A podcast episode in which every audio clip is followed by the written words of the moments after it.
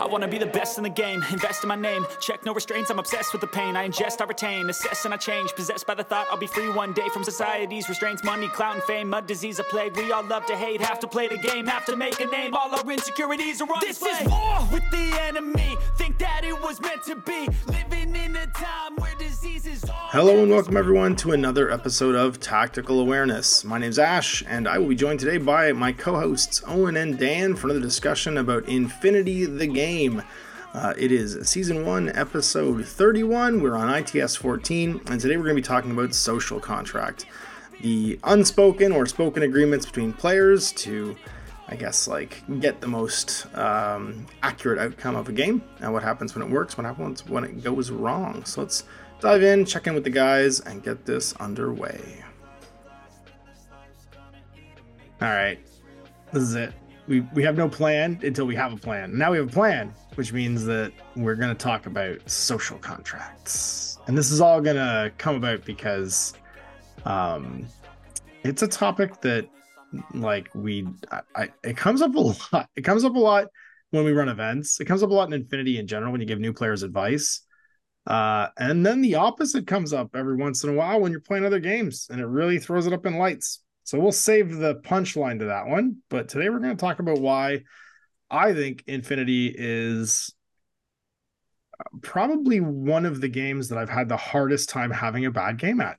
And it's like a game that I regret. I don't like the person I played against, or I didn't have a good time. And it tends to be because it filters out people through its need for like a really strong social contract. So I'm going to define that a little bit more later. But that's the topic for tonight. I am joined by, of course, Owen and Dan. Say hi, everybody. Hello. And then Owen. Owen also says hi. Owen also says hi. And we are catching up with what each of us did this week, what we've been working on, and then we're going to take some questions from the mailbag before we launch into our On a Soapbox, shaking our fists at clouds. So what have you been up to, Dan? I just bought the box with the Sarco and the Seku droid. Oh, you're on my level now. How do you feel? It's so good. I wanted to buy two boxes, but then they're like, we only have one. I'm like, what the? You're literally costing yourselves money. Do you see how stupid you look right now? You fools. You fools. Order two of everything. Why? Why would you do this? Defeated by your own hubris. Now, luckily, oftentimes when a Sarco reveals himself, he dies. And then I just have another camo marker, which will turn into the other Sarco. But I only you have two Sarcos in your list, but only have one Sarco model because you just assume that one is always going to be dead or camo. In all fairness, that's what I did with my 5 Daylami, having only 4 Daylami with Panzerfausts. True. Also, in all fairness, it was never addressed. I don't think Dan's ever owned a Catherine show. I did. I didn't. I've never actually put her on the table. She's never actually seen the table, though. Yeah. She's never been on the table. She's either died or been someone else. Someone else chose someone else's face. She total recalls it. 2 weeks. Yeah. Are they already painted? No. Oh, come on! You're such a fast painter. I was planning. I just got home. I'm literally cutting off all the flash right now. All right. Oh, are you hobby right now? Sweet. Yeah. That's awesome. I'm glad we don't hobby during every one of these talks. That's true. Yeah, it's true. You know what though? I like that I have like scheduled hobby time. I built my Stigmaton last time, and I've just started like putting the basing and stuff, all the base coats down on my new Oyuroi, which is making me happy. So it's true. It does just give us like 2 hours where we force ourselves to sit down and like get a bit of hobbying done and get excited about shit, which I think is cool. What have you been up to? Wait, I have one more story. Oh, you have more stories. Okay, sorry. Go on. You played games. I played a game. So I met this new guy. I started posting in the chat. He was like, hey, I'm new. I want to get back to Infinity. And I was like, Owen and I jumped on it. We're like, yes, more Infinity. But anyways, I was able to meet him yesterday night at the game store. And I just set up like a little tiny game because he only had like maybe like 150 points of like 3 different factions. I mean, right. He had like baby starters. First edition. Right. But it was cool. He's like from Syria, ended up leaving because of the war. He was like, don't. He's like, I didn't have too hard of a time like a lot of other people did, but it was like whatever. But he ended up in Canada, and he seems like a really cool dude. and hopefully we'll play lots more Infinity together. That's amazing. Look at you guys doing the Carlos's work. Bless Carlos on this most Carlos of days. we played this tiny like 150-point game, and I was like, I never bring the Omega. I'll bring the Omega just with the multi-rifle. And then I built him like a Dakini list. Your nice friendly game with an Omega, you jerk. Super. He like comes up and I just like crit him and I kill him. And then it was like so many dice offs of less like, oh, you rolled a 1, 2, 3, 4, and a 20. Well, I rolled a 5. So sorry. I beat you. Nice. This is the game. It's the game you played against Owen where Owen was trying to go easy on you, and then you just exploded crits all over him. Sometimes your horseshoe just falls out of your ass, and everything comes up, Dan. Yeah, yeah. I don't need a social contract. I'm just lucky. You're just kindly. You just have a nice demeanor, and everyone thinks you mean well. So even when you're just exploding people mercilessly, they're having a good time. Except in board games. Oh my gosh, everyone's so suspicious of me in board games. Yeah, I never pull anything off. Because board game players are sociopaths. Let's be honest. Everybody knows that. Anybody, not to be trusted. No one should trust anyone in board games. And I've seen Owen try and talk people into playing Twilight Imperium enough to know that that's the truth. Dude. Owen's blatantly lying to him, and I'm like, guys, I think this is not a good idea. I don't trust you, Dan. What should I do? Owen's either blatantly lying, or he's telling the God's honest truth in a way that makes everyone think he's lying. That's actually his superpower, is when he actually tells the truth, but he tells it in such a way that everyone mistrusts it completely. Except and still does he inceptions them. It's really annoying. Dan got really mad after one of our games. I was like, he's like, oh, I didn't think Owen was going to do that. I was like, really? After he betrayed you twice and then he told you to do something and you did it again? Dan's the frog that keeps carrying the scorpion across the river just over and over again. Dan's just like, why do I keep trusting you? And I was just like, I told you I was a scorpion. Like, this is how this works. No, I never trust Owen, but other people do. And I'm like, guys, you're an idiot. Don't do it. Just don't do it. And then even after the fact, I'm like, I told you so. They're like, whatever. And then they do it again. That's amazing. You're like multiple MIGs. You're like 2 cells down from Hannibal Lecter, but no one believes you. I'm jealous. I'm jealous of his sociopathic nature to just, I don't know how. It's not that. It's that he's charming. He's charming and direct, but also totally untrustworthy. Real Patrick Bateman energy. So that's awesome, man. For real though, that's really cool that you took that guy and took the time to actually play a small game against him and get him into the hobby community. I hope that keeps going. Me too. See, well, Owen keeps talking about playing Aleph now. So what have you been doing this week, Owen? Actually, in all fairness, I built all my Bakunin stuff. And oh, that's right, you got the Bakunin box. That's sweet. Yes, so I've built, assembled, primed, beginning the paint process on them, along with 2 shakushas, along with 4 more dakinis, and everything I need to play SSS. So that's kind of all I've been doing. That's building sweet. Models, Bareed to play games, that sort of thing. Nice. That's fun. As long as it's fun just to build models. I have been doing a lot of that, but for another game, I've been playing The Last War. So I've been building all these like World War What, like horror models, making like barbed wire monsters and like mud ghouls, and watching Death Watch in 1917, like on repeat, getting my World War One stuff going on. But I did get my base tones down on the Oyuroi, and I built my Stigmaton, and I got a game in. I played Chris again, Chris Hash, who's come in twice now. He brought his Aleph last time, and this time around he brought his Cosmoflot. So I finally got to fight the bear. Oh man, the bear's so good. The bear's really, really good. We played Unmasking, and he had a really solid list. I had to fight through a Volkalak, that total immunity like heavy weapon guy who was terrifying. He had the type 2 rifle, a Stranic outer core, and then the what's the last one called? Not the Straylock, because it's usually patchers. No, he didn't have the patchers yet. The patchers just came out. He doesn't have them yet, but I love the patchers. It's the one with the portable autocannon. And last minute, he changed his portable autocannon to be his lieutenant. And I played NCA, and I had an Ulan, and I was like, well, the Ulan's just going to walk around. He kept delaying off my Ulan's camel marker, and then I just fought those 2 guys in surprise attack, and obliterated him and put him in Lost Lieutenant his first turn. Because I was like, there's no way this guy with the auto cannons is Lieutenant. And I wasn't softballing him or anything. I was just trying to get rid of anything that could hurt the Ulan. And so he was first turn in LOL. Although he, to his credit, actually did really well fighting his way out of it by command tokening an Ermendino, who didn't really care about being in Lost Lieutenant, right? Because he's impetuous and irregular. So he just ran forward, smoked one of the consoles, and managed to get a button push off, even though he's in Lost Lieutenant, with, I think, like his own orders plus one from that combat group. And then they killed one of my, he discovered and killed the other one because he command tokened another order and had the irregular on Usha, and she walked over and capped it. So he managed to get, it wasn't, luckily it was not my HVT, like my designated target, but it was one of them. And then like that's all through the Lost Lieutenant turn. So he burned two command tokens to do it, but he still had like a really good play afterwards and managed to actually get a kill off, which I thought was really cool. Yeah, but then the Ulan did Ulan things.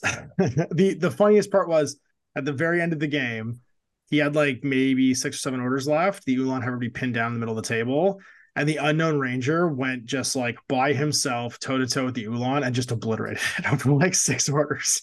It took him like 6 orders to do it, but he's just like, nope, I'm all done with this. This is killing my whole army. The Ulan's been killing everybody. And then like went over and just AP Spitfired into the Stone Age. And the Ulan kept trying to, you know, that time when like you got the one high dice, and if you rolled out like 15 to 17, you win the face-to-face no matter what this guy does. And I just kept dropping like 1s and 2s. Like I dropped like 4 times in a row, I dropped like 1s and 2s. And he just kept chipping away at me. I think he got a wound each time. And over like 4 orders, I find that I was unconscious. And I still won the game 10-0, or 10-1, which was good. But the Ulan paid the price in the end, holding off the Unknown Ranger. That guy is so good for his points. He's incredible. So it was cool to finally play against Cosmoflot. I've got some folks coming in. I got a guy named Reuven, I think, coming in on Sunday from Germany to play some Infinity with me. I got Jordan coming in later in the week too, so I'm going to get some more painting done. I'm going to try and get some models done for my Bakunin and some models done for my JSA, so I can play them the next couple of days. Cool. Yeah, that's it for this week.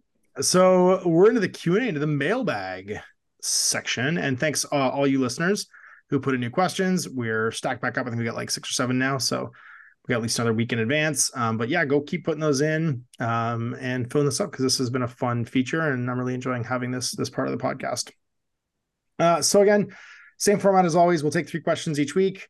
They have to be from different people, so keep adding a question a week. Don't like spam out like 7 questions at once, and we'll keep answering them.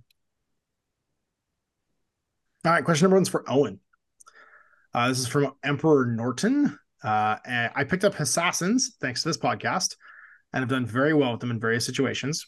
Then I had to make a list to play against Steel Phalanx in a panic room, and I totally choked. How to make a list when you can't advance deploy the Sunduk Butt for days, and they both seem useless. So he's asking for your advice, Owen. How do you do a room mission, specifically panic room, against someone with like brawler pieces like Steel Phalanx when you're playing assassins, and those like staple pieces don't really get used?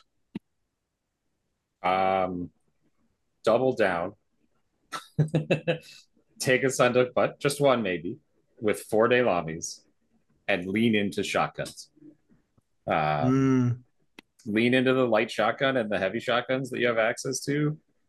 You could go with Yera Haddad, because she can long range a lot of them as an MSB piece. But otherwise, like turn 1, insert specialist, probably a Bareed, because like if he's got Ajax or Achilles or Hector, you're going to want...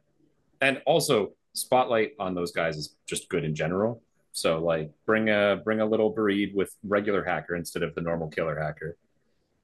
Throw your pitcher in the room in some annoying corner for him, and you can start getting spotlights out to offset the mimetism.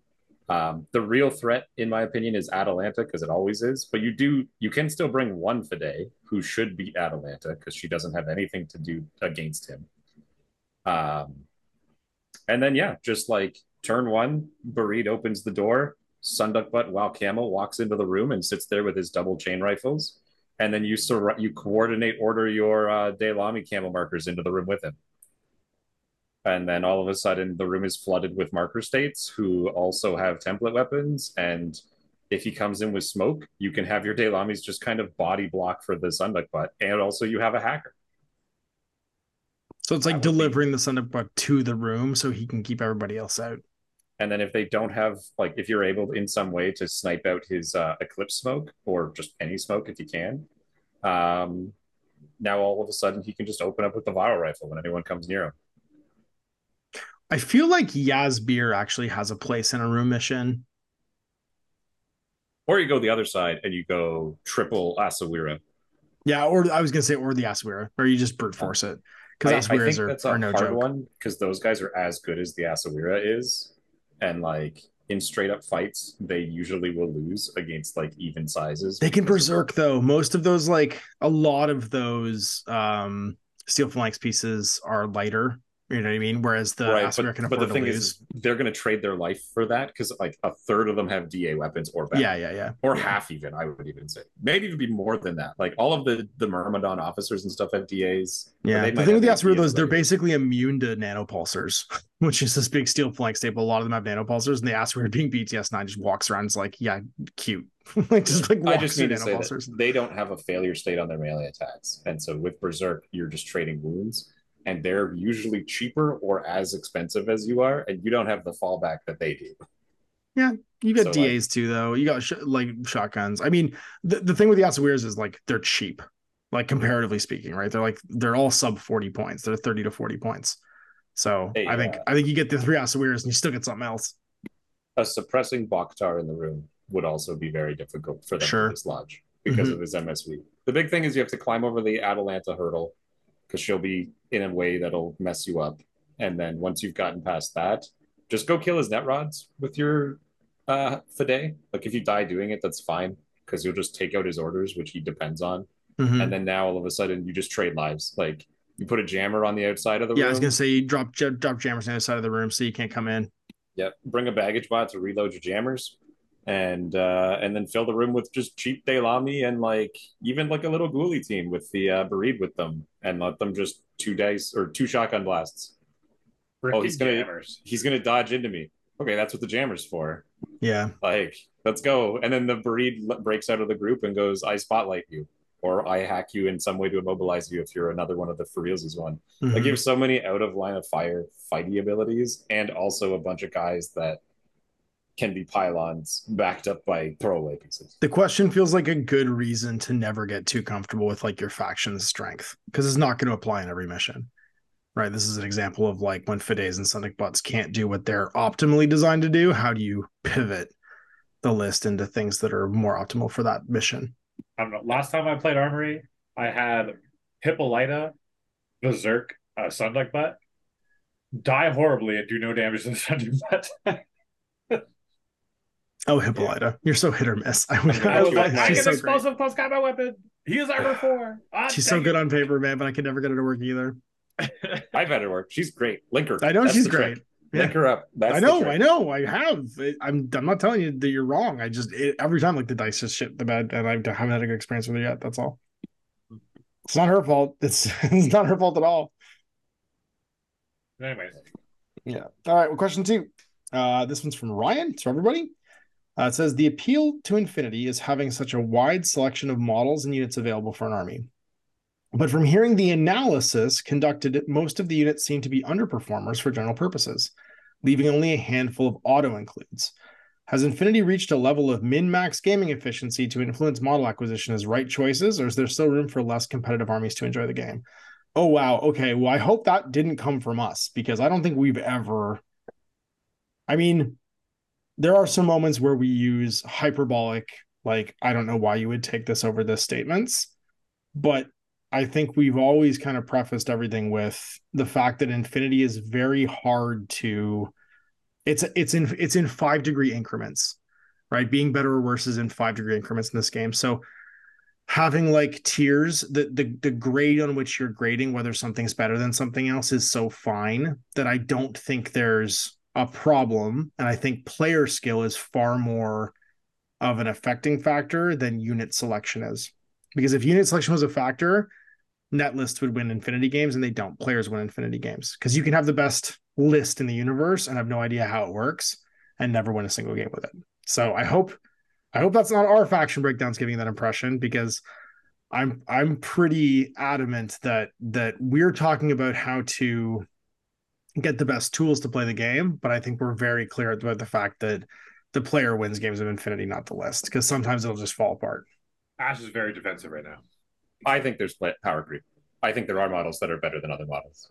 Okay. And that as time has gone on, more and more models are starting to outpace others, and that what was better at like a apples to oranges and like how you play them has started to fall into like some guys are just better, like point for point within their own factions. Within their own faction, maybe, yes, they might outcompete each other. I think the problem with that is the fact that the unit selection is so big now.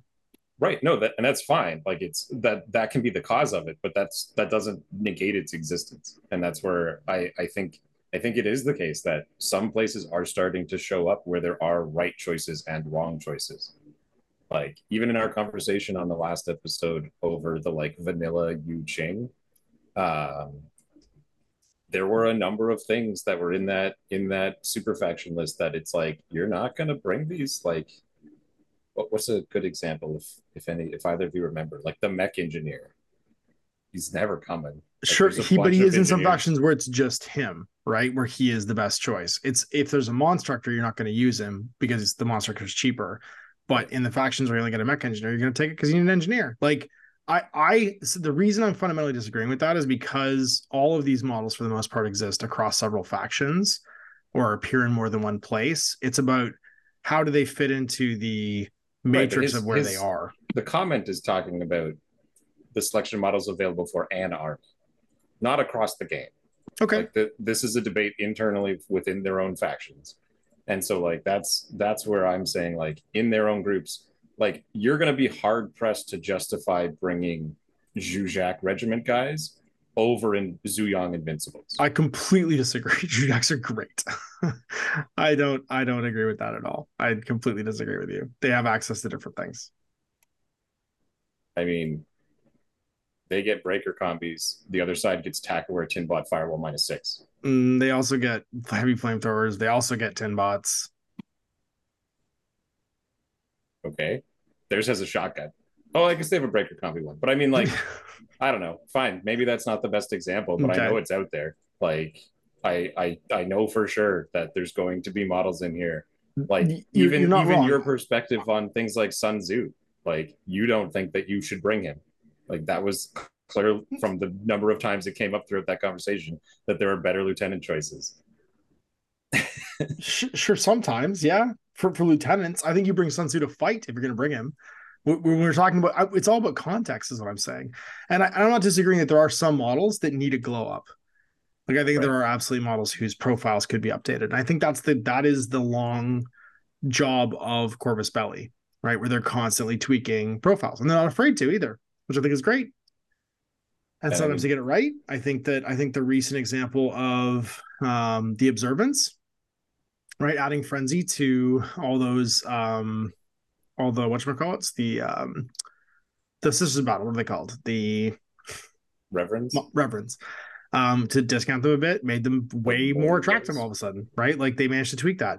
And then we had the Rodok thing where they didn't quite get it right. And I can't figure out what they're doing there, right? Like it's a huge matrix to stay on top of. I don't think it's gotten to the point though where there's better and worse choices. I think player skill still surmounts list rating, in my opinion. I do think player skill surmounts it, but that doesn't change that I think there are, like, I mean, one of the things that's been like a running narrative throughout my time playing since I started playing again this past year has been there is a net list that exists. What models are in it changes, but the style is the same.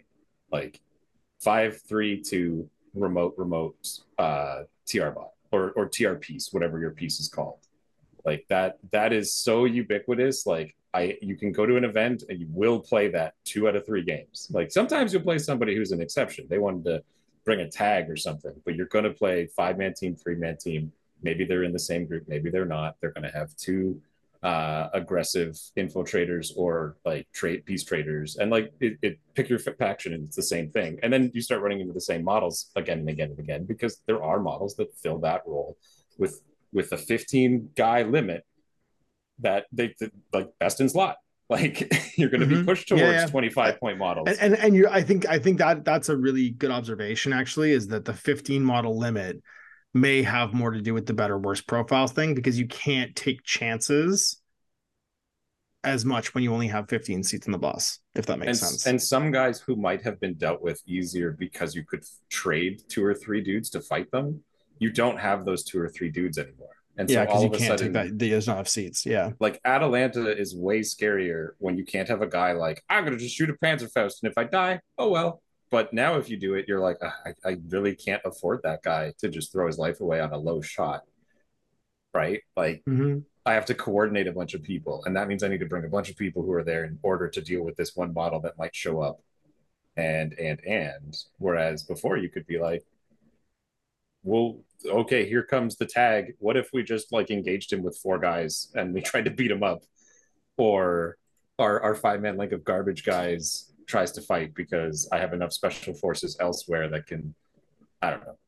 I what I'm agreeing with is I see how you're, I see what you're saying, where the limited seats on the bus does make that argument more pointed, because you have a reason to try and get the best in each slot, and you can't spread it out and take more chances. What do you think, Dan? Break the tie. A lot of people don't think the Link Sniper is very good, or you just don't really see them very much, or people talking about them. But I think it's amazing, and I've used it to really good effect. And on paper, the Epsilon or Nauv in O12 is a much better choice. But depending on play style and skill, I think the Lynx, and I think hidden deployment's a very player skill dependent skill. Like, right, you need to, your player skill is going to come in when hidden deployment, I think, because there's a bunch of choices for you to make as a player to make that effective. Yeah, and some luck involved, I guess, too. But it's I feel like with my play style of what I wanted that list to do, the other snipers just didn't cut it, because I wanted to play a defensive. If I'm afraid of someone who's going to go first and just destroy me or whatever, or I've been playing against McMurrow too much or the Bears and they come around and kill me, surprise, then I can guarantee to have my sniper be alive turn 1. Yeah, I think it's a defensive thing.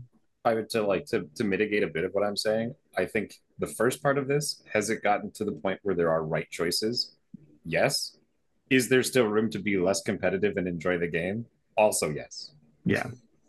This isn't an or question. It's a like, there, it is becoming the case that there are bested slots in a lot of factions. Like Atalanta should show up in most of your Steel Phalanx armies. Why? Well, it's just fucking really good. Like, it solves so many problems that you're going to run into. And that comes and goes. Gazis were that in N3, right? Like, right. Gazis were auto includes. Yeah, 100%. And so, like, balance can change that. But, like, in the current state, I do think there are right choices. I don't think there's very many wrong choices, but there are some. And I also would go so far as to say that, like, run double Magariba Guard. It has horrible flaws. Like, there's lots of ways to just kill it, but you'll enjoy the game. And I mean that's it. Like, at the expense of everyone around you. Well, I was gonna say, but here's it's true. But here's the thing is, and that right there, that like choosing to go in a weird, skewy direction, the fact that can still exist and still like shock and awe people. I think like the fact that you can still like kind of beat the bushes and surprise people is the strength of Infinity too, right? Where you can, there is still like an element of, there's so much chaos that there's going to be some weird outlier list that has its weaknesses, but also surprises them, the current like accepted meta. Which is why I think this isn't an or question. I think both of these are true. Yeah. That's my, so what do you think, may Dan? Not agree on the first, but that's fair. No, I think I get super bored when I play netless. Like, it's just like, especially when I like play a mirror match and it's just the same fucking. I'm just like, no. It's like, I have zero fun. I would rather lose a tournament trying to figure out my own list than win a tournament with someone else's list. That's fair. Yeah, taking as many grot tanks as you can. Oh yeah. It did well. It was a really good list. I can't wait to hear about it. All right, third question. This is from Taylor for everybody. Do you guys have any profiles that you love to take, despite maybe there's like a better alternative available? Hey. What would it take for you to make them as good as an alternative? What would it take to make them as good as the alternative? Well, the links is, that's funny, Dan, because you already answered that question. Give it MSV. It would cost too many points. Better give it MSV. Yeah, yeah, sure. Points. Give it an Ohotnik, so it's got no bad ranges. Ooh. The Ohotnik is an amazing gun. It's 0 to 8, and then it's +3 between 8 and 48 or 42 or whatever, I think. And then it's just 0 after that. It's literally like this like incredible super gun that only Ariadne gets apparently, because it's like a big game rifle. I've never even heard about this gun. The Ohotnik is basically the anti-antipode gun. It's the gun they developed to fight the werewolves because they live on a werewolf planet for some reason. It's very funny. Do I have any profiles that I love to take despite them being a bad alternative? Or maybe better alternatives better and available. I'm trying to think. What do you think, Owen? Give the Shakush climbing plus. I don't bring him though, so it doesn't quite fit. You like Hector a lot. I don't think Hector needs anything though. I think Hector's fine. No, but the thing is, so like everybody loves Achilles. Achilles is mechanically powerful. A lot of people take Achilles. A lot of people didn't take Hector for a long time, but you would take Hector quite often. They're right. Wrong, but I don't think Hector needs. I think that that's just a like. I don't agree that they're correct in that, because I think Hector does have all the power already. I don't think he needs some. If they gave Hector like more BS14, he would be too much. BS14. He's already good with 13 though. Like he links, he has all of the benefits there. Like if you gave him Mim 6 like the other Myrmidons, he'd be too strong, kind of thing. Like, you know who I do have someone who I'd like to have something, and it's. Saladin in vanilla Haqqislam. Oh yeah, good example. Because Saladin used to be great, and then everyone got Strategos, and Strategos got less good, and he got less good. So what would I give Saladin to try and make him more of a viable lieutenant? Either like a new tier of Strategos that does something beyond the normal, because he's the epitome of like human strategy along with Sun Tzu, or just like double his stats, like make him a fighter as well as give him a heavy armor version. Like, oh, like here's what it is. I got it. Inspiring. Drop Strategos. That's a good idea. Inspiring presence. Give him inspiring presence. Oh my God, and you will completely change how Haqqislam plays. Yeah. If you gave Saladin maybe don't give it to vanilla. Give it to like one or both of, or like two of the sectorials. So you like take him as like he's not in any of the sectorials. Really? Yeah, he's not. Wow. You can only bring him in vanilla. So maybe you add him to one of the sectorials, and you do that. Like I don't know. The one that would probably be the most impacted and could use it the most would be QK. That'd be cool. And he's the naval guy, right? Because he's on loan to O12. He's like the O12 guy. Liaison officer. Yeah. So like if you put Saladin into QK and gave him inspiring, you would have a very interesting change. That's a really interesting change to QK. Because imagine that, like that happens now and you've like called it. Yeah. Well, that's why you don't give it to vanilla, because Kum Rider's Daylami, like, oh my God, that's what there's too many of them. It just instantly would break Haqqislam. You couldn't do it. There's no way. That said, with 15 model caps, I don't actually know if that is the end of the world. You end up just playing like Caledonia without the links. Yeah, it's true, but you could still go Maggie Rafiq, right, as like your core, and then just like pile orders on top of it and take like a I don't know. You're right though. It would just give your orders like a super huge amount of efficiency. You'd have a really interesting efficiency there. That you could start bringing things like Toregs and Shujays, who don't show up a lot, in my opinion. Yeah, because you can afford all these regular orders. They hit that 30 points, which puts them too expensive. So you have to like reduce down to like Al-Hawaz and Farzan. The Ghoulies would all go home. Hunzakuts. every Ghoulie would go home, and the hitting pieces would get more expensive. But like getting Bashi Bazooks with regular, getting Hunzakuts. Potentially Kum Riders, but like if I wanted to make Saladin, who I really like and I still try and use when I play vanilla, be good, he needs something more, and I think inspiring presence would be a neat one. Maybe not in vanilla, but toss him in somewhere else. In vanilla O12, he just seems horrible as well. So In O12, it's even worse because they have Hector, who's just him again, but better. Yeah, there's no reason to come out of Alpha. Wait, no, yeah, he's in Hector's. No, and you have the Alpha, who also is him, but better. So here's the thing. Oh, yeah, he is in Starmada, but he's also in base O12, where you have the Alpha or you have Hector. Yeah. Yeah, and he's only got Strategos level 1 in O12. For some reason. Puts him the same as the one in Haqqislam, or sorry, the Alpha. So even less reason to bring him there. Yeah, yeah. Yeah, I guess there's my answer to that question. That's a good answer. I liked it. Yeah, I liked it. Who do I still love to use despite him only being like decidedly okay? That's a good question. I'd say I'll go with military orders just to pick a different faction from the two of you. And I'm gonna say Mendoza. I love Mendoza. And like there's lots of reasons to like Mendoza. He's a really powerful hitting piece. He has like a ton of like staying power, like his core stats are off the charts, and he has fire on all of his weapons, right? Like he can have like a multi-rifle +1 damage that's continuous damage, and grenades that are continuous damage, and a DA close combat weapon that's continuous damage. Like it's bananas, but he's 57 points and he has no like fire team option, so he's always off by himself. I've never had him survive. I don't know what it is about him. He's just very expensive. I played against him once. And, yeah. I was like, oh my God, so scary. Oh, never mind. He died. Okay, moving on. Yeah. I don't know what it is. I maybe he's just an unlucky piece, because on paper he looks amazing, but he's like more expensive than Joan, right? Like he's 57 points. He's 12 points more than her. And on paper, he's horrifying. Like he's like a tiny tag with Mim -6. And continues damage on all of his guns, and dodges on 16s, and dodges an extra, and he can berserk. Like he has so much like just raw stat power, and for whatever reason he just doesn't land. And I think maybe it's just because everything's so expensive around him, right? Because you're playing military orders. I think if you gave him tactical awareness, if you gave him an extra order, and there's literally no tactical awareness in this entire faction, which blows my mind. Like, I don't know. One day we will talk about military orders.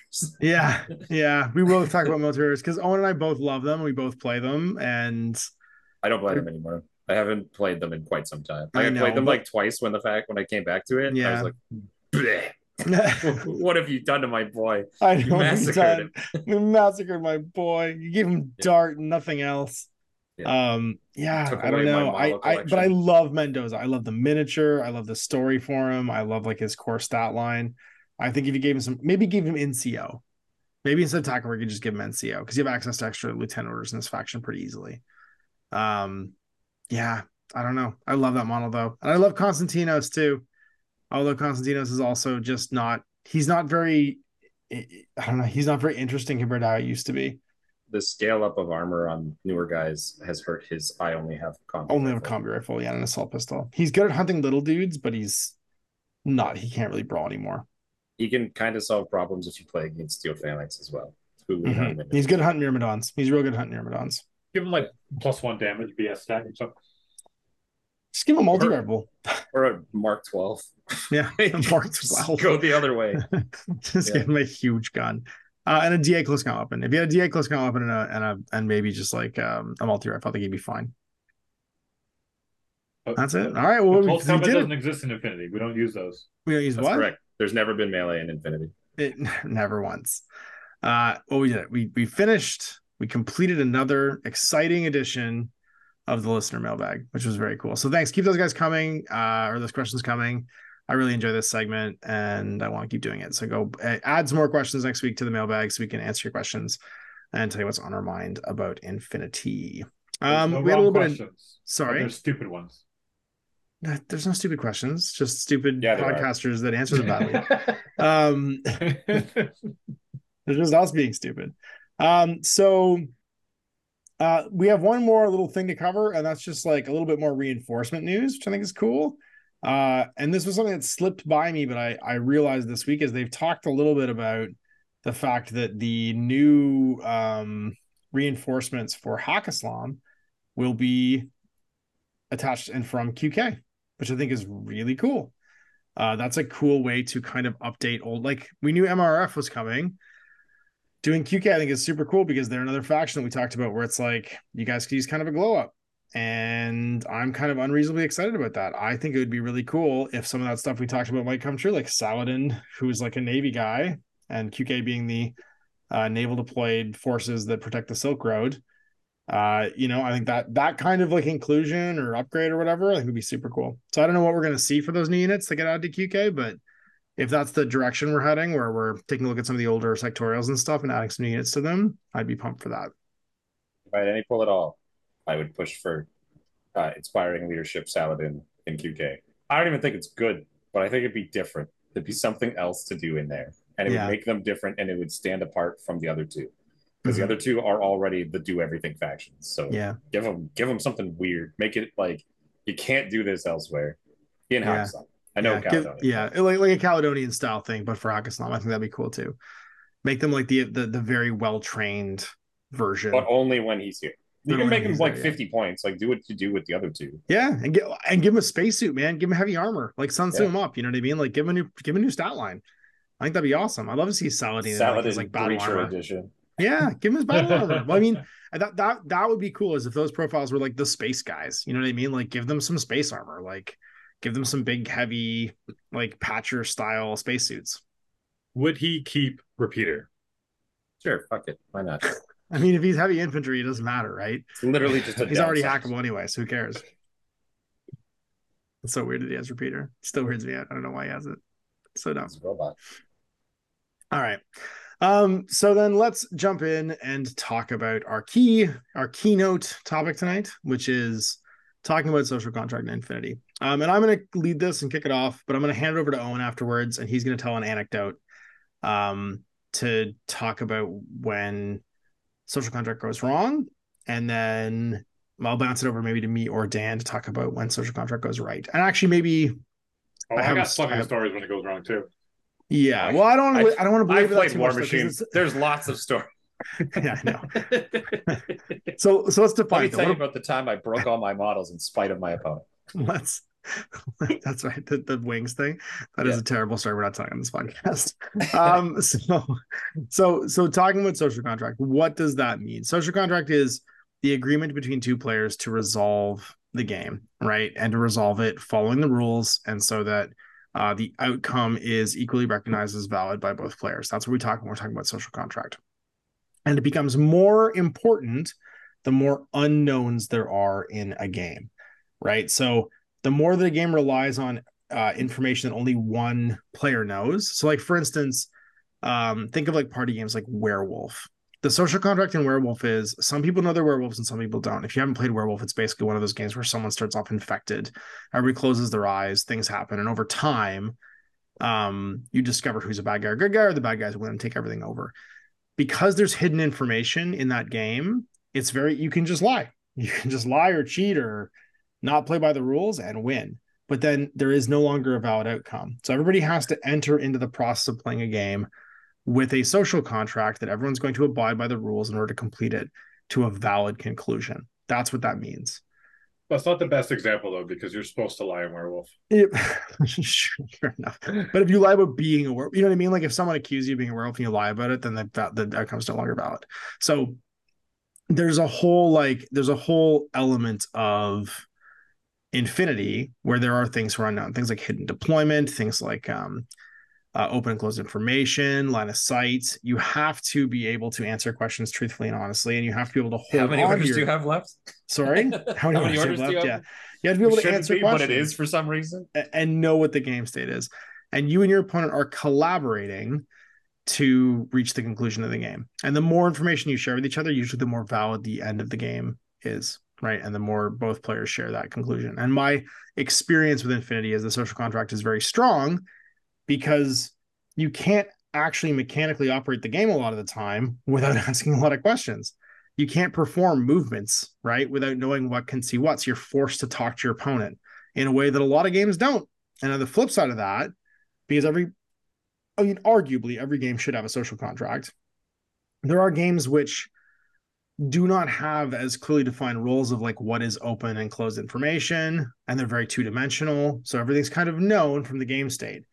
And the players walk into the game with an assumption that both sides have an equal amount of knowledge about the other person's forces or rules or the game state. And some games, let's take an example, a lot of Games Workshop games can have so much information that without communication and social contract, it's very possible to not know what the correct way to proceed with the game is or what the correct interpretation of the rules are. And even worse, some games change their rules so often that what was true yesterday isn't true today. And so that social contract and communication becomes even more important. So now I'm going to kick it over to Owen, and you're going to tell a story about social contract in gaming. So let's not use any names, not dox anybody on this, but you can explain the circumstances and why this came up and why this was in our heads. There was a kickoff event for Warhammer 40K's new edition. It's a funsies event because nobody knows anything. Like, everyone's under the impression that Eldar are completely overpowered. No one knows what armies are good, what units are good. The rules are a little iffy. Like, how does charging work now if I'm going over terrain and like into a building, and who has to get where and all that kind of stuff? So there's a lot of stuff that people don't know about how the game's going to play. All the armies have been redone.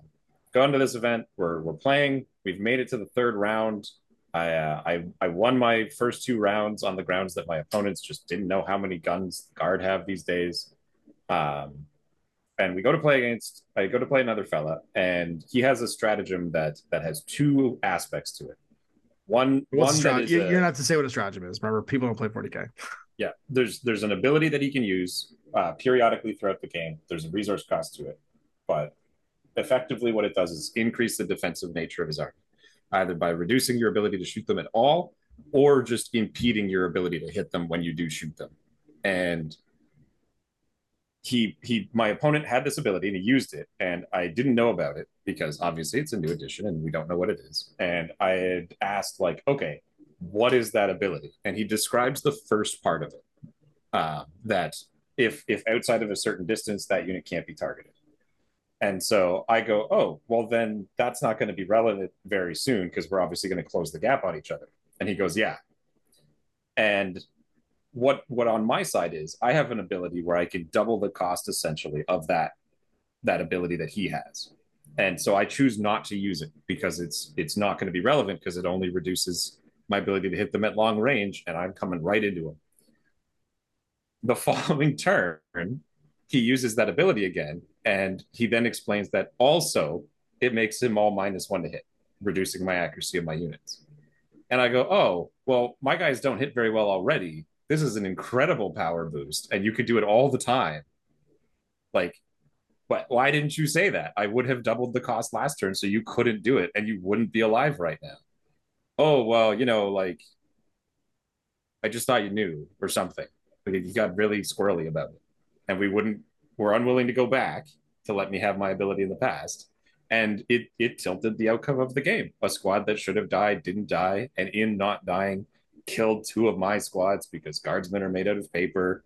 And like, it was a moment that had I played it with the full understanding as I had asked him for, he wouldn't have been able to do it. He likely would have lost the unit. It's not guaranteed. It's always a dice game, but it soured the experience of that game, which was otherwise a fine, like, good time playing, because I had asked directly for the information and part of it was withheld to my detriment and his advantage. And that's what totally threw me off. Like, it was like, this is, I no longer care. Like, so how does that impede social contract, right? Like, let's talk about that for a second, because you both went into this and you described the event itself as, we're all in this in our ignorance, right? We are having this experience together so that we can wrap our brains around this. This is not going to be a hyper-competitive tactical game. We're learning right now. There were no prizes for winning. There were just raffle tickets. Like, it was that kind of place. It was, we're all just figuring this out. And so in the spirit of playing for fun, wanting to know all of their rules, that's where the ask was. How can I play effectively? I don't know what you have. And then them not saying it feels very much like I'm going to hold this to my advantage. I'm going to betrayal of that social contract. Like, yeah, the betrayal of it is we both came to the table knowing that we didn't know what the other guy had, and the assumption that you'd be honest and not like lies of like not lying, but like a lie of omission. Yeah, but and volunteering. Like everyone should be like in a situation where you were all attempting to learn, right? You would be volunteering and collaborating to get the best possible outcome of accuracy in a game, right? It's right. Why did you show up to this thing? Did you show up to win where there's no prizes for winning, or did you show up to you know, play to the spirit of this event where we're trying to like learn together? It's kind of much worse than 40K too, because there's zero hidden information. Yeah, like, and the thing is like, if I didn't trust him, I could open my phone, go to his faction, look at his special abilities and know exactly what they are.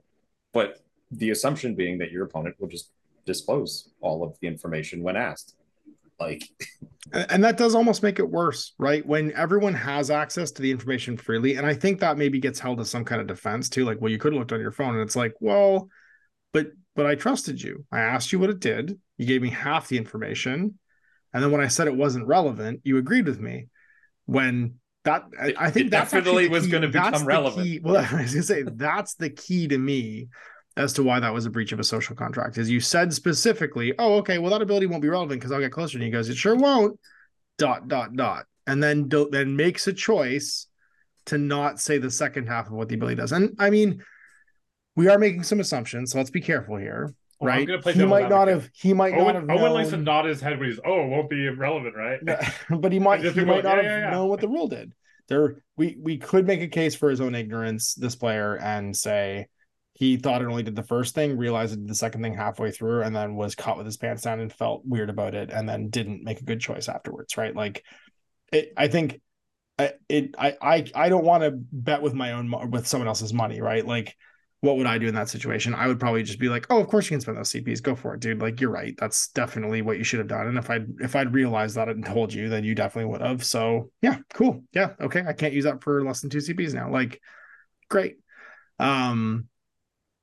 And so, yeah. And so if you make that decision, whether through ignorance or through, you know, like, I guess maliciousness, then the consequence of that become what's your choice afterwards when you discover that it happened. And I would say the choice he made was probably not in the spirit of what was trying to be accomplished in that event. And maybe I again, like, as frustrated as I am, in the spirit of the event was a new thing, I'm not going to be like I come off as really bitter and annoyed by it, and I am to some degree, because it's like, why? But at the same time, I would play him again, like, of course, with this one instance of an exception, whether through ignorance or whatever. A mistake was made, and it had long-reaching effects on the outcome of the game. But again, I could have just missed all my shots anyway. Yeah, like, absolutely. That's the reality of the dice. In no way did that decide 100%. Like, it was not a case of alive, not alive, right? It changed how you felt, though. I think that's what we're talking about. It changed about how you felt about the outcome, because you no longer felt like you had ownership of the outcome because of that breach of social contract.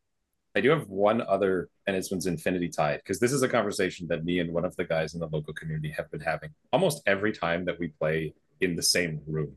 And it's around hidden deployment in Infinity, and my unwillingness to ask for the picture of where a guy's model is if I'm suspicious. Because I'm not confident I have a good answer on how you resolve that. So you're playing Infinity. You've both deployed. They have secret deployed, you know that, or you suspect that they have secretly deployed models, and you move in some way that you feel is not expected. Like, why would I do this other than, like, this is not the efficient way to move models, and they reveal a guy who traps you in some way. Mechanically, you go, hey, I would like to see the picture or the mark of where it is that he's on the board. Because it seems really unlikely the level of advantage that this just gave you, because you didn't have the knowledge of the things that I had that would come and do this. But I don't know. I have never done it, because the moment that you do, and it's revealed that they're not actually there, you've kind of crippled the ability to play Infinity. And that's why I'm like, I'd rather like fight it through than face that. You'd rather beat a disadvantage than have to, like, just have the game feel null and void. I've now crippled the ability for you and I to play this game. Like, that's what I face. Because you caught him lying, yeah. And they might not be, but I'm not willing to roll the dice on that, right? Like, I'm not willing to go and say, yeah, can you show me the picture? Oh, yeah, of course, here it is. And it's like, I can cheat against that one. You can definitely cheat it. It won't make you win, but you can still cheat. Oh. But yeah, that's something that is just Infinity related, and it's a personal thing that I've been like. And there's the other guy who has been in the situation where he did ask the person to show, and they lied, and it crippled their ability to play the game to the point where that other person who lied about it no longer plays in the community. So like. Right. This is a thing that, like, you're going to ruin your ability to interact with people if you do it. I don't think you actually told the story that motivated this whole conversation. But... Well, I was going to get to that afterwards. Yeah, okay. Yeah, okay, I was going to get to that afterwards, why this came up and why it was on our minds. And it's because it's like hot internet drama. I didn't want to spend most of the time talking about it, but we're just trying to define, like, what does it look like when it's followed? What does it look like when it's not? But we can talk about that, yeah. And the interesting thing is, that this comes down to, like, when it goes super far awry, it becomes malicious. And I think that actually Infinity self-selects people like the one we're about to talk about out. I don't think they can exist in Infinity and actually play. Because I think that thing we talked about earlier where the player skill, you can't mechanically advantage yourself to the point where player skill is irrelevant, I think, in Infinity. But you can... in more two-dimensional games, I think, like Warhammer 40,000. And that happened in an early tournament in the UK, where a mechanically advantageous list, which is no longer even a possibility of playing in Warhammer 40,000, had basically the ability to almost completely destroy an opposing army. Say weighted dice, and well, people are going to get it. It was dependent upon going first. And so a player was caught with weighted dice to basically guarantee them having the first turn. And that was in the third turn after they got to go first every game. Someone suspected that they were rolling strangely different dice from their giant dice pool for the first turn all the time. And then did like a salt bath to prove that it was a weighted dice. And during this whole thing, the player in question decided to try and flush their dice down the toilet. And they wouldn't go because they were weighted with lead and they wouldn't actually go down the toilet. And so now those dice are enshrined in Element Games in the UK. You can go see them if you want. They're in a picture frame in a shadow box with a picture of them at the bottom of the Element Games toilets. And somebody found when they went there to take a piss after this guy fled the scene of his own crime. And that is like the very... And this is not to bag on Warhammer 40,000. This is not to bag on those players.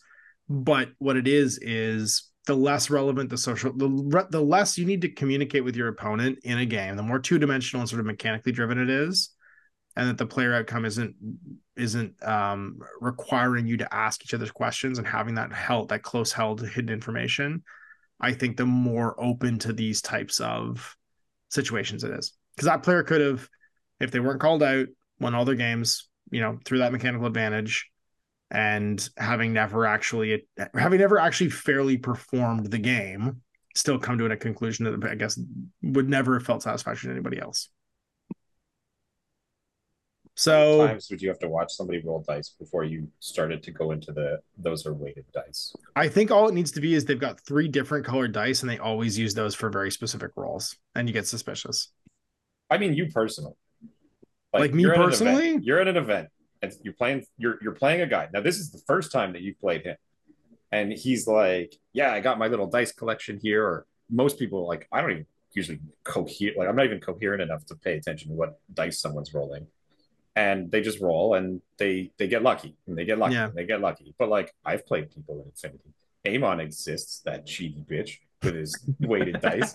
Like I like the dice off the community. You could back I can beat me to him after he dices me into the grave because I'm obviously a better player and have only ever lost because of dice. He definitely never outplayed me. Owen's mask is slipping off and you can see the lizard underneath. He's eating mice right now.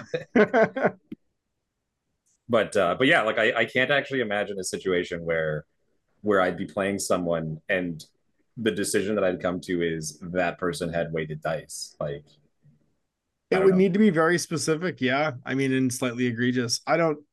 It doesn't... There'd have to be something going on already. There'd have to be some person who I was already on edge with because they had done some kind of stuff in the past.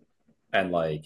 Yeah, well, that player, so, it's already slippery. The feeling that you have some type of collaboration with this person is already gone for some reason. Like, in the past, they showed up, and then it turns out they were, like, 20 points over or something.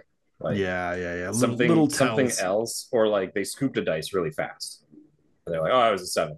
Or 4 or whateher. We can start talking about War Machine, but we don't need to. I'm sure we have 50 more stories. But what I want to get to now, because I don't want to bag on. I want to harp on talking about other game systems and players, because that's not relevant to the situation. That's not what we're doing here. We're just talking about why collaborating to the conclusion of your game I think is so important. I want each of us to share 3 tips to reinforce the social contract. And if you've ever been to one of my events, I will every single time I start running an event, give a bunch of like advice to the players. I do like a big everybody come stand around here and we're gonna talk about what we're gonna do today. And they are all about social contract. And the first one is, whenever you don't know something, before you spend any orders, if you don't know something, put your finger on the table and say, what can see this point? And everybody should feel free and safe and comfortable to be able to ask that question. What do I know about that can see this point? And that communication should be free and open, and it should always be accurate, because if you ask that question, you get a response. Then from then on, that person, if they make a mistake, they've abdicated that. There's no going back. They have to tell you that open information. The second thing is to always freely explain what things do when asked from your open information. If someone doesn't know what a skill does, right? And you should collaborate on that. If someone doesn't know what a combination of skills can result in, to freely and openly share that information.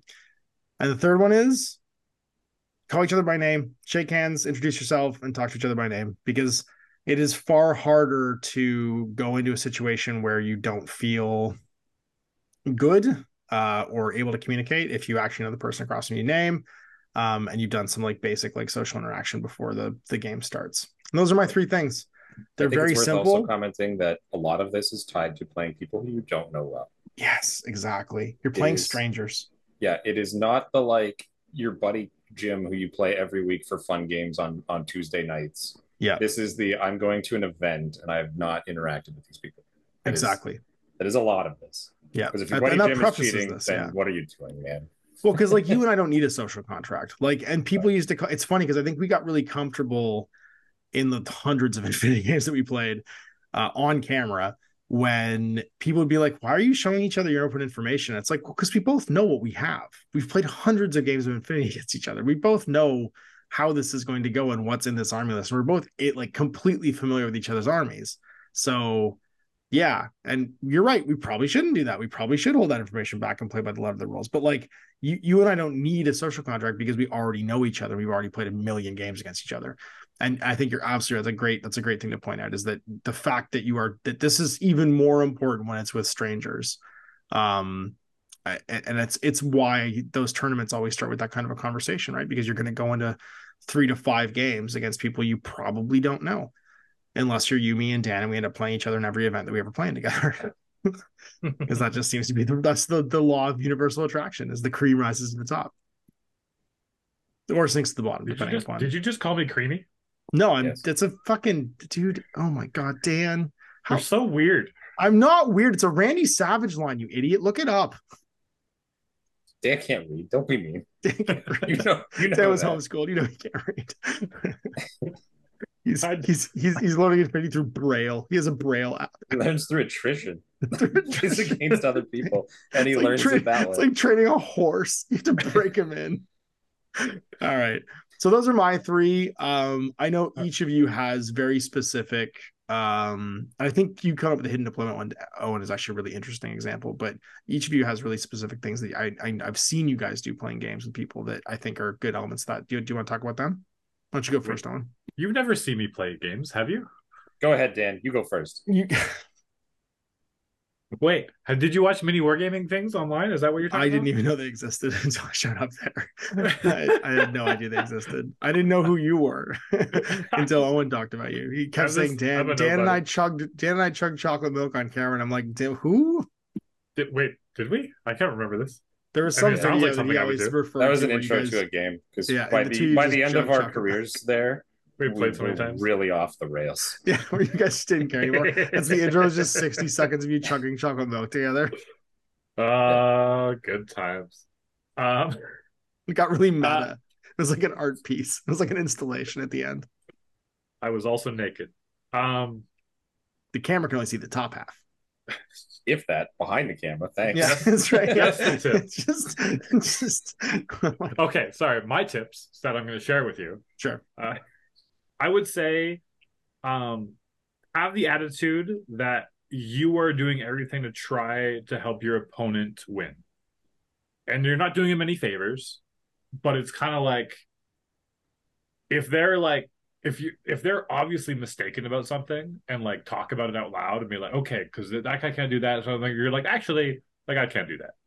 And if you do that, you're probably gonna die. And if you're not an idiot, you will realize that. And so how I like to put it is, I'm gonna assume that you're not an idiot and that you're not just like brain dead, and that if you have a logical bone in your body, which you do, and you put two and two together, you will know this is a horrible decision. And so you would not do it. And it's kind of like, and it's not like you're like saying, oh, no, that's a bad decision, you shouldn't do that. But if they're like humming and hawing and stuff or whatever, you're like, well, this person does this. Or you just kind of just help them out with some information. Yeah. Or you've been doing like the, you know what? You know what's a really good example of that, Dan, actually, because this is a really good thing you're pointing out. Doing like the mod count for people, right? Where they're like, I don't know, should I shoot this guy? And it's like, well... I think you got a combi rifle, right? Yeah, I got a combi rifle. Okay, well, that looks like 24 inches probably. So remember, I've got mimetism, I'm suppressing, and I'm in cover. So I think we're over your BS at that point. You might not want to try that. You know what I mean? Like just reminding them of the game state and collaborating through, not through decisions, but just like, what is the current state of play? There's a hacker in this building, Dan. There's a hacker in this building, Dan. Yeah. I'm going to move next to this building. I'm going to carbonate you. How do I always get caught by this? He's like Lucy with the football, just like every single What's that time. Model back there? He's a hacker. Okay, I'm going to move up. Fuck, I got caught again. That happened in the last tournament. I will solve this problem by pushing my face through it. I wouldn't have wasted my time doing that. I don't know how else to tell you other than to just play your game for you. I don't know. Should I roll your dice at this point, Dan? What are we doing here? I'll just sit down and twiddle my thumbs. Yeah. No, but like, and it's so important in whatever game you're playing, because it's the attitude is, it's like, okay, do I want to win against this person because they're bad at the game, or do I want to win against this person because I'm good at the game? Right. I think even worse than that, Dan, is sometimes if you don't collaborate with your opponent to resolve the turn, you end up in illegal game states you have to walk back, and that screws both players. But it's just little things where it's just kind of, I mean, you're playing in a tournament. If they're like overeager and fast about things, you're like, okay, and they're like rolling dice, and you're like, well, you've rolled the dice now, so there's only so much we can go back on. In fact, we can't go back on it because you rolled the dice. But if like dice have not been rolling. I told you I can't read or speak. It's just way better to give someone advice and help them out. And then if that in the end it makes you lose, then if someone who knew more about the game was playing, then you would have lost to them anyways. And it's you lost because of you, not because of them. Yeah, ultimately, even though you helped them win. I don't know how to explain it better. I don't think it is helping them win. I think it's just being really clear about what's happening, right? Like, and to me, that's more important. I feel more satisfaction from a game when everything was in the open, everybody knew what choices they could make, and then everybody made informed choices. Because then the winner's very like, it feels very, what's the word? Not appropriate, but like it feels like the correct resolution of the game, and both sides enjoy the process, hopefully. You know what I mean? If it's done in a collaborative fashion as opposed to being adversarial. Like, it's weird to say that you're adversary and you are collaborating, but you are to resolve a game like Infinity, because you have to be able to talk to each other. Yeah, I found that after playing Infinity and going back to other games, like I played some games of 40K, it was like I was so much more open about asking information from my opponent, where I never used to, of like, wait, what weapons do these guys have? Do they have anything that has like above strength, whatever? or is there this? And it's just kind of, and usually people are pretty open to answer, and it's like a very positive experience when you're kind of collaborating to play the game together instead of at each other's throats to play the game together. You know what I mean? Mm-hmm. Yeah, where the point isn't to gotcha somebody, right? The point isn't to like punish people for what they don't know or their ignorance. Yeah, there was one moment in that 40K tournament where he like deploys all of his guys out in the open, and I was like, oh, okay. He's just hoping to go first. And then after we deploy, he's like, I get to redeploy 3 guys. And I'm like, oh, well, if I had known that, I probably could have deployed a little bit better. But what are you going to do? So it was a bit of a gotcha, but I mean, I don't think it would have changed that much in the end of things. Mm-hmm. Yeah, it's strange how some games seem to rely on this idea of like a wombo or a combo or a gotcha of stacked abilities or something like that to get to the result. Like that was a very War Machine-y thing, like go for the caster kill because I combo this and this, and then all of a sudden you're dead. And it's like 1, 2, 3 dead and the game's over. And like how does one side feel versus that for the other person? Mental gymnastics of a Gareth from Retribution assassination run are a nightmare. It's exactly what you're describing to the end. There might be more because I stopped playing after that point, but yeah. What about you, Ulan? What's your advice for reinforcing the social contract? What can you do as a player to make that collaboration have like a good result for the game? And what do you think of this for Infinity? Get comfortable calling a judge. Everyone's always so upset. They're like, we don't need a judge. We can sort this out ourselves. And it's like, nah, man, just get a third party. Get another guy to walk over who doesn't have a stake in the game and can sit there and say like, hey, here's the problem we're at. What can we do? I think you guys should do this. Perfect. No, that's not how that works. Okay. I will say that is I've had more judge like friendly TO judge interactions at Infinity tournaments than any other tournament I've run. And they're never ever adversarial. They're just usually like, we can't figure this out. Or even if they are adversarial and like, I don't know if we have line of fire here or they have line of fire here, the judge will just be like, nah, you don't. Like sure. Yeah, or yes you do. Yeah. Or yes you do. And you both have to just deal with the outcome that has been set up in that situation. And like it solves it. If you can't come to an understanding between the two of you, just call a judge. Like you're not being mean to your opponent by saying, I want a third party to make the decision here.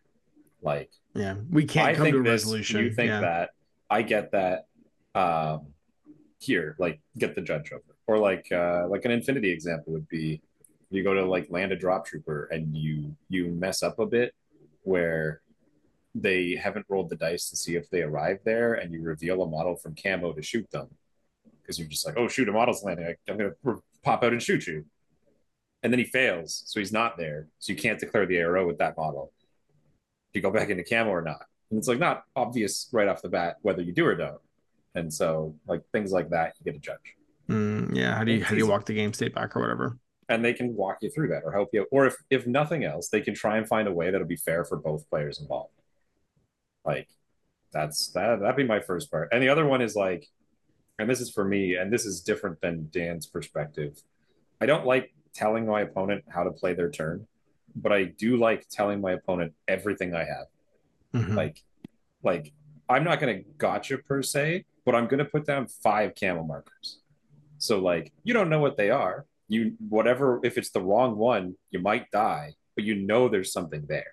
And I'll tell you, like, yeah, it could be nothing, a mine, a dude with a shotgun, a Sunduk Butt.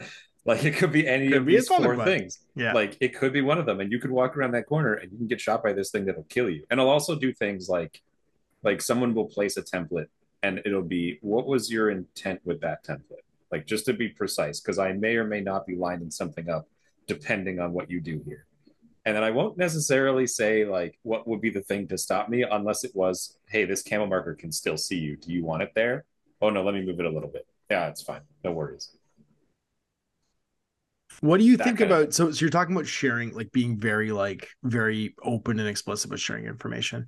How do you feel about at the beginning of the game, they ask you what your faction is. How do you feel about that question? Like, have you ever played against this faction before? Because I've seen you do that, where you're like, hey, I'm playing Assassins. And they're like, oh, cool, awesome, I'm playing Nomads. Oh, and you go, okay, have you ever played against assassins before? Like, do you need me to go over any of the stuff that my faction can do? You know what I mean? Things that you might not be familiar with. Exactly. Yeah. And I've seen you do that. And I think you do it reflexively because you play assassins and because they do some things that are very specific to them that other factions can't do. And when I win, I want you to have played at your best, knowing exactly what you could have done and failed to do.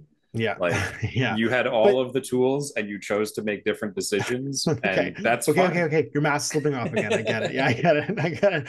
I want to defeat you so utterly that you had all that. Just stop. No, I don't want to win a game where my opponent lost, not because I did something good, but because they screwed up. Okay. Like, you sound like Vegeta there for a second. That's all I want to say. Like, I want my opponent, if they're going to do something that is like on the face of it, on like, I'm playing Ariadne. I'm playing a faction that has access to Margot. And I don't tell my opponent to face the board edge.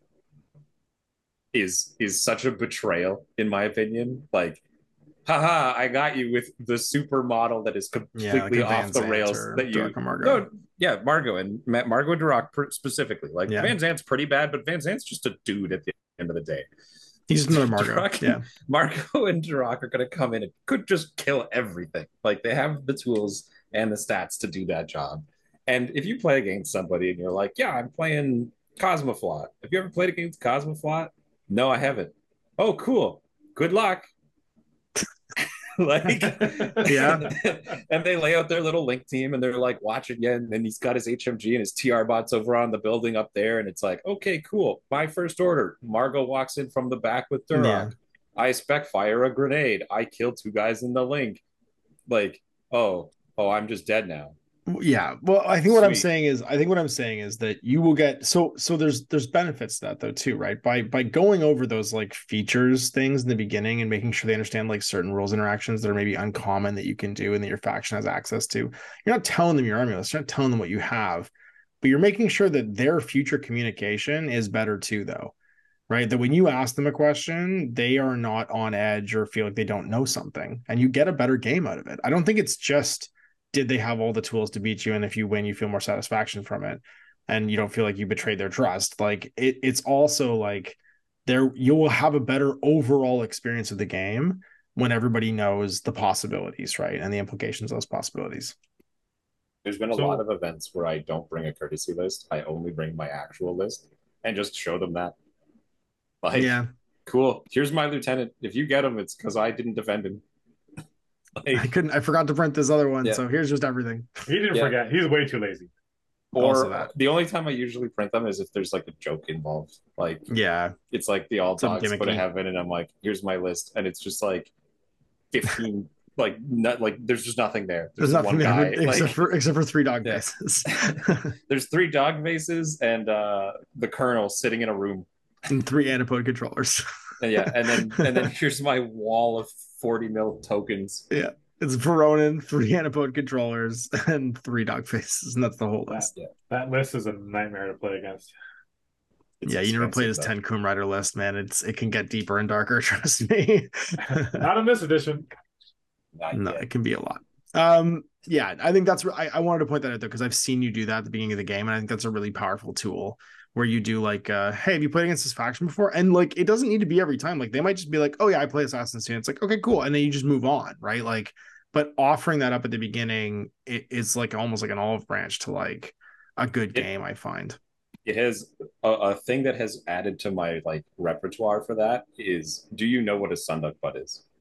I've started saying that in events and in games that I play because they are so oppressive in some instances. They can, like, you can't even result in NPs. Like, they just ruined your game. Yeah, you can have a real negative play experience if you don't know what one does. It's kind of like a, but there's always been models that you ask questions like that about, like, do you know what a Fiday does? Do you know what a specular killer can do? Do you know what I'm saying? He was added to the list because there were others on that list, like Fidays and Margos and things like that, who are like these standout pieces with an interesting combination of skills that makes them like outside the norm of I'm going to walk around the corner and shoot you. You're anti-gotchaing, though. You know what I mean? Like, that's it's actually like you are removing the possibility of a gotcha, which I think is a very like that creates a better overall play experience, because it's not really a gotcha. It's just it's a thing your army has as a feature that can happen. Again, and it's like, I have a weird way of putting it, but that for me is very much helping your opponent win, or helping your opponent have the opportunity to win, or So here's an example. I was playing an Age of Sigmar, a little tournament. It was like back when like the second edition first came out, and I had a big old 3D printed dinosaur for my Seraphon, and it was just like a Dreadsaurian, and it looked amazing, and I was super proud of it, so I wanted to bring it on the table. So I'm playing this game, and it's kind of going my way, and he's obviously going to lose. And at the end of the game, he like takes, because it's like I was clearly new to the new rules, and he like grabs all the special objectives, things that you can do. He's like, okay, well, you'd actually, the only possible thing is for you to do this, and so if you ran over here, and then so you get this many points. And it's like, if I was left to my own devices, I would have not gotten as many points. And it was like such a positive play experience, because it was, he assumed I wasn't an idiot. You know what I mean? Yeah. And I had that feeling of, if I had done the research, or if I had played more, I obviously would have made that choice, because it was an obvious one. It was, you get points by doing this, not by doing this. And so he helps me make that decision.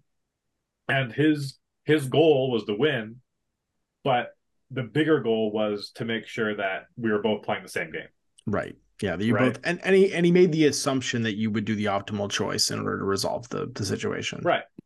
That makes sense. So, why when we play games, we always say like, assume I'm not an idiot, and I'm like, why?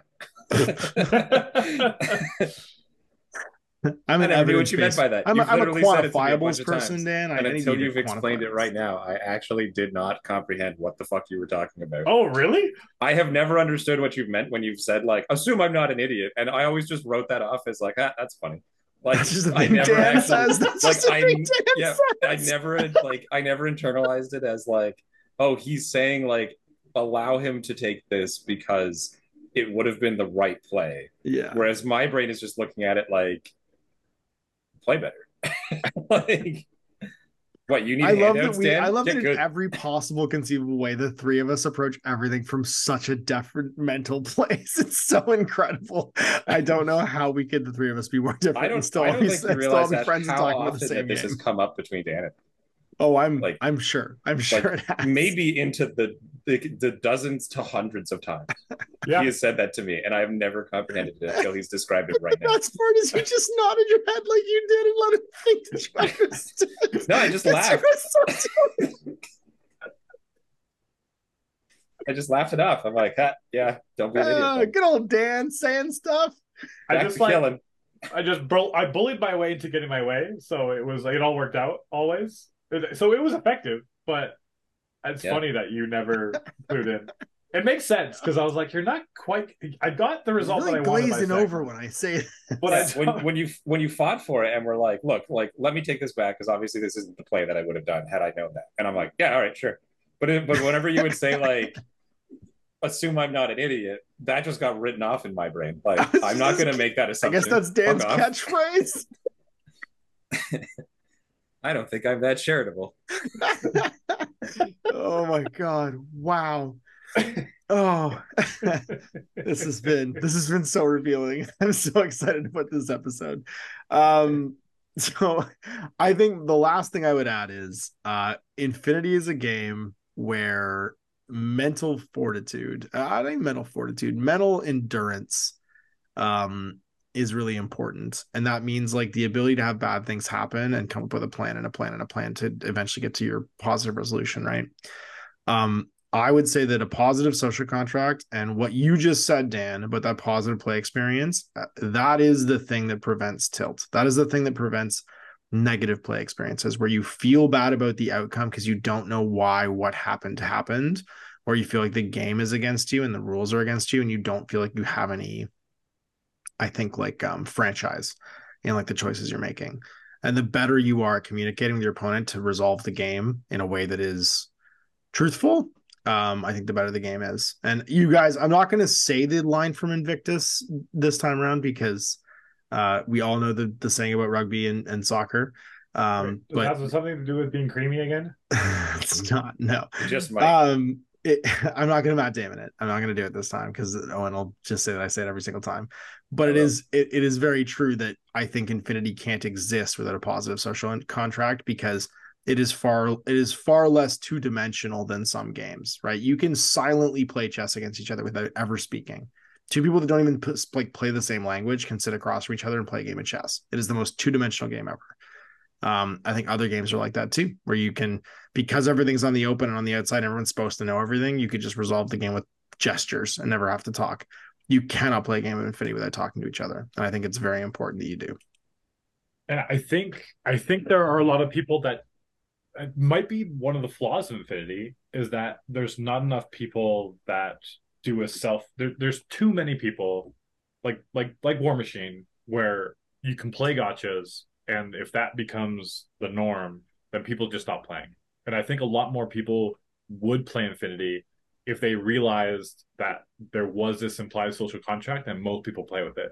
Because people like Owen, when he's like selling Infinity to me, he's like, you can do this and you can do this crazy thing and you can just pop people out of nowhere and blow up a whole fire team. And you can have like a guy that's a smiley face that just sit there and look at them. They can't do anything about it because they can't roll well enough because it's stupid. And it's like, oh, the game doesn't rely on it. And it can be good with or without those things. And they're not gotchas. And I'm like, I don't understand how that works. I can't comprehend how that works. You have to experience it. You literally have to experience it by playing it.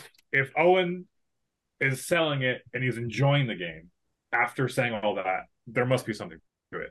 And so I took the trust, and then Ash gave me 3 models, and then I was like, okay, I'll play.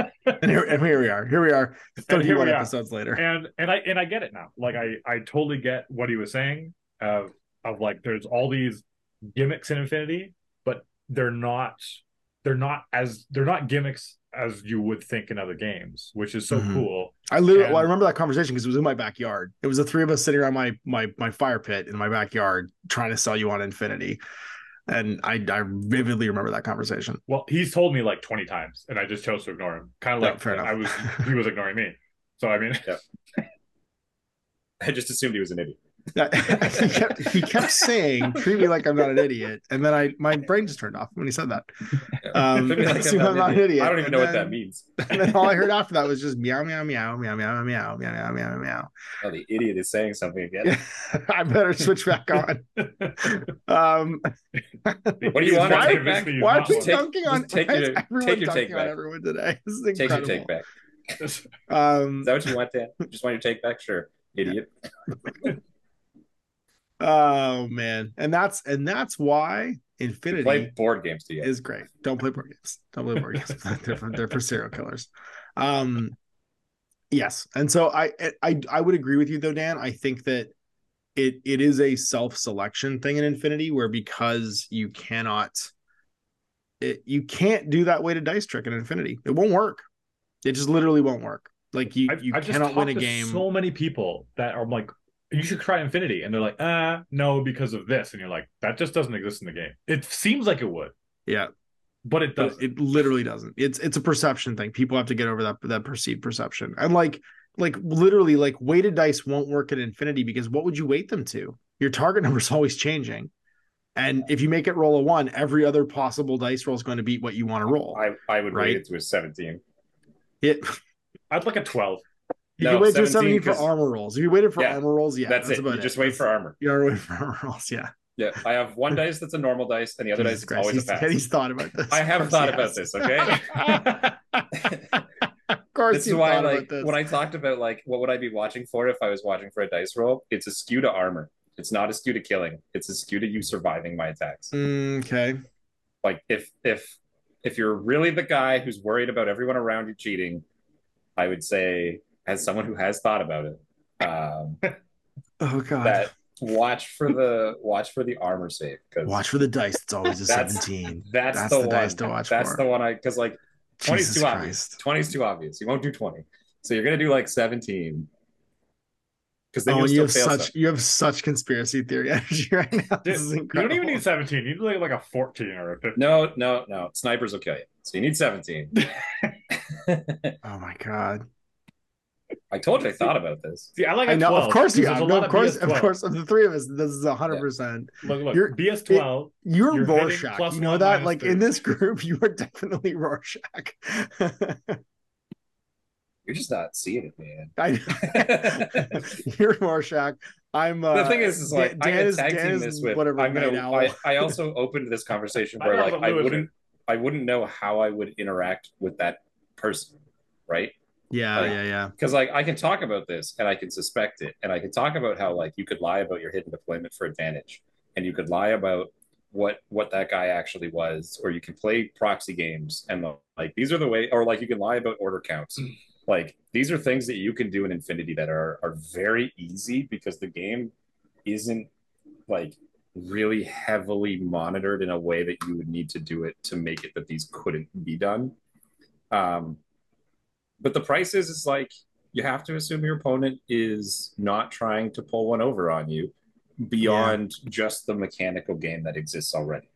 Because if they're doing something outside of it, there's unfortunately not a lot that you can do to catch it.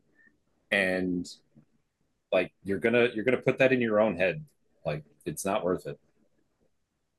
Yeah, it's true. Like, take the L and then eventually beat them by just skewing. That's the trick. But like, playing better. Yeah. He keeps using these infiltrated models, and he always reveals them. Well, then I brought a sensor bot, and I clicked sensor here, and then I put something really valuable there. And then when he revealed it, I went, got you. He hidden deployed something at a place I already censored. Yeah, that shouldn't have been there. Nope, he goes to your deployment zone. Sorry. That's a funny thing. Imagine you like left counters places you'd censored every time you censored. That's a level of paranoia I've never seen in Infinity before. Well, this is a you don't solve that in a game. This is a like I've been playing games with this person, or this person shows up at the events that I play at, and I have a suspicion. So what I'm going to play against this person, I'm going to take this to an extreme that isn't really like I'm going to look strange for making the decisions that I'm making and like doing the things that I'm doing. Yeah, you're now the weirdo. Yeah, and it's fine. And then if nothing happens, then nothing happens, and we play a game, and it's fun. And if something does happen, I'm justified. So I'm gonna speak to the people who are listening that may have cheated in the past. Speaking to himself, because I used to be that player a bit. There were some times where it was just like I really wanted something to go through, and whether it was likely or unlikely, it didn't really matter.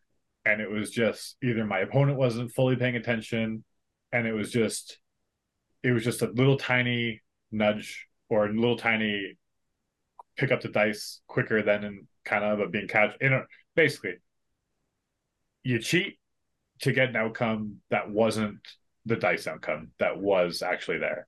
Wow. And it was I forget who said it, but there was a psychologist who was talking with people, and he said, I don't know of anyone who's ever gotten away with anything ever. And you're like, whoa, people steal things and get away with it all the time. But then you kind of think about it, and you're like, well, if you sacrifice your integrity, you suffer. And I haven't done that in a long time. Like, it's been many years. But it's kind of when I made that decision to like never do that again, it was one of those kind of, it's not worth my integrity to cheat at a miniature war game. Right? It's not worth... Yeah. The balance of feeling good about the temporary win doesn't outweigh the feeling shitty about what you did. I saved that for my taxes. Don't put that on the internet, man. Jesus Christ, Owen. We're going to get on so many lists. Yeah, gonna. Sorry. So if I'm going to get on all the lists you're on. I don't want to be on your lists. So basically, if you suspect someone is cheating against you, they're only hurting themselves. Like, they're not gaining anything out of it. And if you're tempted to cheat, and it's funny because to this day, I am still tempted to cheat all the time. Like, I'm willing to say, I don't think anyone is not tempted. And the degree is just how loud that voice is. Right? It's a good point, it's that wishing it was different. Even cheating that isn't like blatant. Like, like stealing a quarter-inch movement, right? Like we're like, you know what you're doing. You may not like really be conscious of like, oh, I just need to get there, but it might be like I put the measuring stick down and I'm like moving a little bit with it, and I'm not really coherent that I'm doing that until my opponent's like, whoa, that was a lot of 6 inches. Like, yeah, like little things like that, I think are always bubbling under the surface, and you just have to rise above. And luckily, it's not win because you're better, don't because you cheated. But there's definitely a type of person, and they usually get exiled from their gaming group pretty quickly, but they just kind of make it a habit, and then they delude themselves into thinking that they're justified in doing it, and it's just they're not even consciously cheating. They're just, I mean, they are, but like it's just routine, and they feel justified in it, and that those are the dangerous ones. But they usually get kicked out of the community pretty quick, whatever game it is. Yeah, that's really just self-selection in the community. Yeah, self-selection in the community. Yeah, but there's this like there's the subtle things, and they're just when you're tempted, just don't do it. It's worth losing way more than sacrificing any kind of integrity you got, and that's just my thoughts. Also, slow down is always a good advice too. If things are going bad, just slow down. Never in a hurry. There's lots of time. Don't steal those inches. Don't get caught resolve up it right. Like roll the dice and let it sit. Don't just be like, okay, I gotta go here and I'm gonna do that and I'm gonna do this and I'm gonna do that, and it's like, whoa. Slow down. You might not be cheating, but you're starting to make mistakes. Yeah, let me see what you're doing while you're doing it. We can't collaborate if I don't know what's going on. Hey, buddy, I really like that you're rolling those dice behind that giant building, so I can't see the outcome, and you pick them up before we're done. I can see actually though, because I'm 6'4" and I can see over the terrain. And that was the towering skill. That was definitely not a 5. And I'm gonna get the judge to sit at our table for the rest of the game now. Look at what you've done. The city screams. This is why we can't have nice things. No. My model's base to base with this objective. Okay, my turn. Judge, that guy's model's not base to base. Are you serious? Smash. Now I'm base to base. Oh, the wings. That's right. Yeah, you broke the wings off your own model so that it would sit flush. Yeah, because the declaration wasn't good enough, and the current state of the game meant that it technically wasn't. And the judge is like, my hands are tied. And I'm like, that's fine. And I just broke it and moved him. I'm like, yeah, it was the whole time. Sorry that the miniatures design prevented me from doing that. I just broke my miniatures because we're playing a game where miniatures don't matter anymore. We're just playing with pogs. Correct. And yeah, miniatures and water. Sorry. That is, be good to each other, be excellent, and talk out the solution, and you will get more games in with more people and be more satisfied by the result. What a winding road that was. And who knows what we're going to come talk about next week. Dan had a bunch of ideas, which we will discuss and figure out which one we're going to do, because I think it's be cool for Owen actually was the one that instigated this through a conversation we had today, and I think it'd be cool to have Dan come up with one for next week. I initiate all of the what are we going to do's episodes. Sure you do. And we've got some things coming up to talk about. We've got Summer Siege coming up on the 20th of August. If you haven't got your ticket money in for that, you want to secure your spot. We are currently, I'm just pulling it up on OTM, 18 paid, 9 subscribed, cap of 40. So anybody in the next month and a half that's looking to go in, make sure you secure your seat so we can get our table locks done. We'll probably lock probably first week of August, just so we can know what our table count's going to look like and get everything rocking and rolling. Go get some more questions in the mailbag. Go if you want to get this early, if you want to have this 5 days early, you can go onto our Patreon. It also gives you a discount at the events. And yeah, and that's it. I have some other things we got coming up, but we can't talk about yet. So we'll talk about them in the future. That's it. We have things coming up. There's things that I can't talk about. No, we have half-baked ideas that we haven't. I'm not going to announce. That's all. That's going to our Patreon. This is making this up now. Night, everybody. Bye. Bye.